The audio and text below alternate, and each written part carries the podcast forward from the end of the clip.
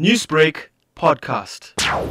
What we understand thus far, and this is according to police, is that a man allegedly entered uh, Esther Mahlangu's home on Saturday afternoon as she was preparing for bed.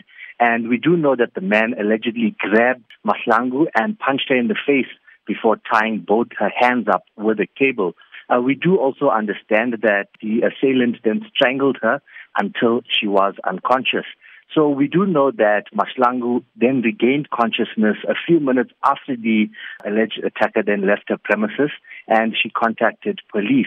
We do know that uh, there was quite a number of items stolen from her home, including her personal firearm and an undisclosed amount of cash that was in her safe.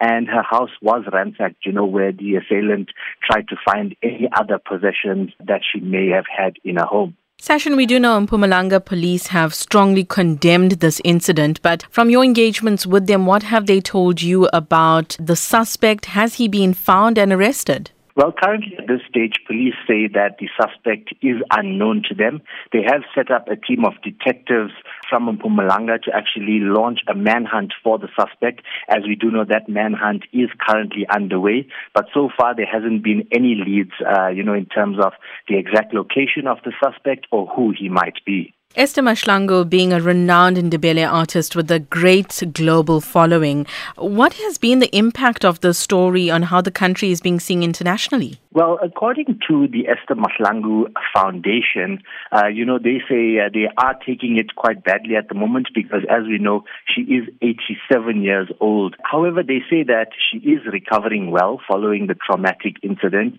uh, but they do say that due to the uncontrolled movement in the area around Mahlangu's home and the movement of scores of tourists as well as fans flocking to the area quite often, they say that this might be to blame because of the uncontrolled access to the area where Mahlangu stays.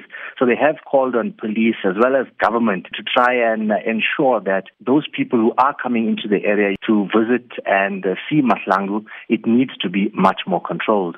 Newsbreak, Lotus FM, powered by SABC News.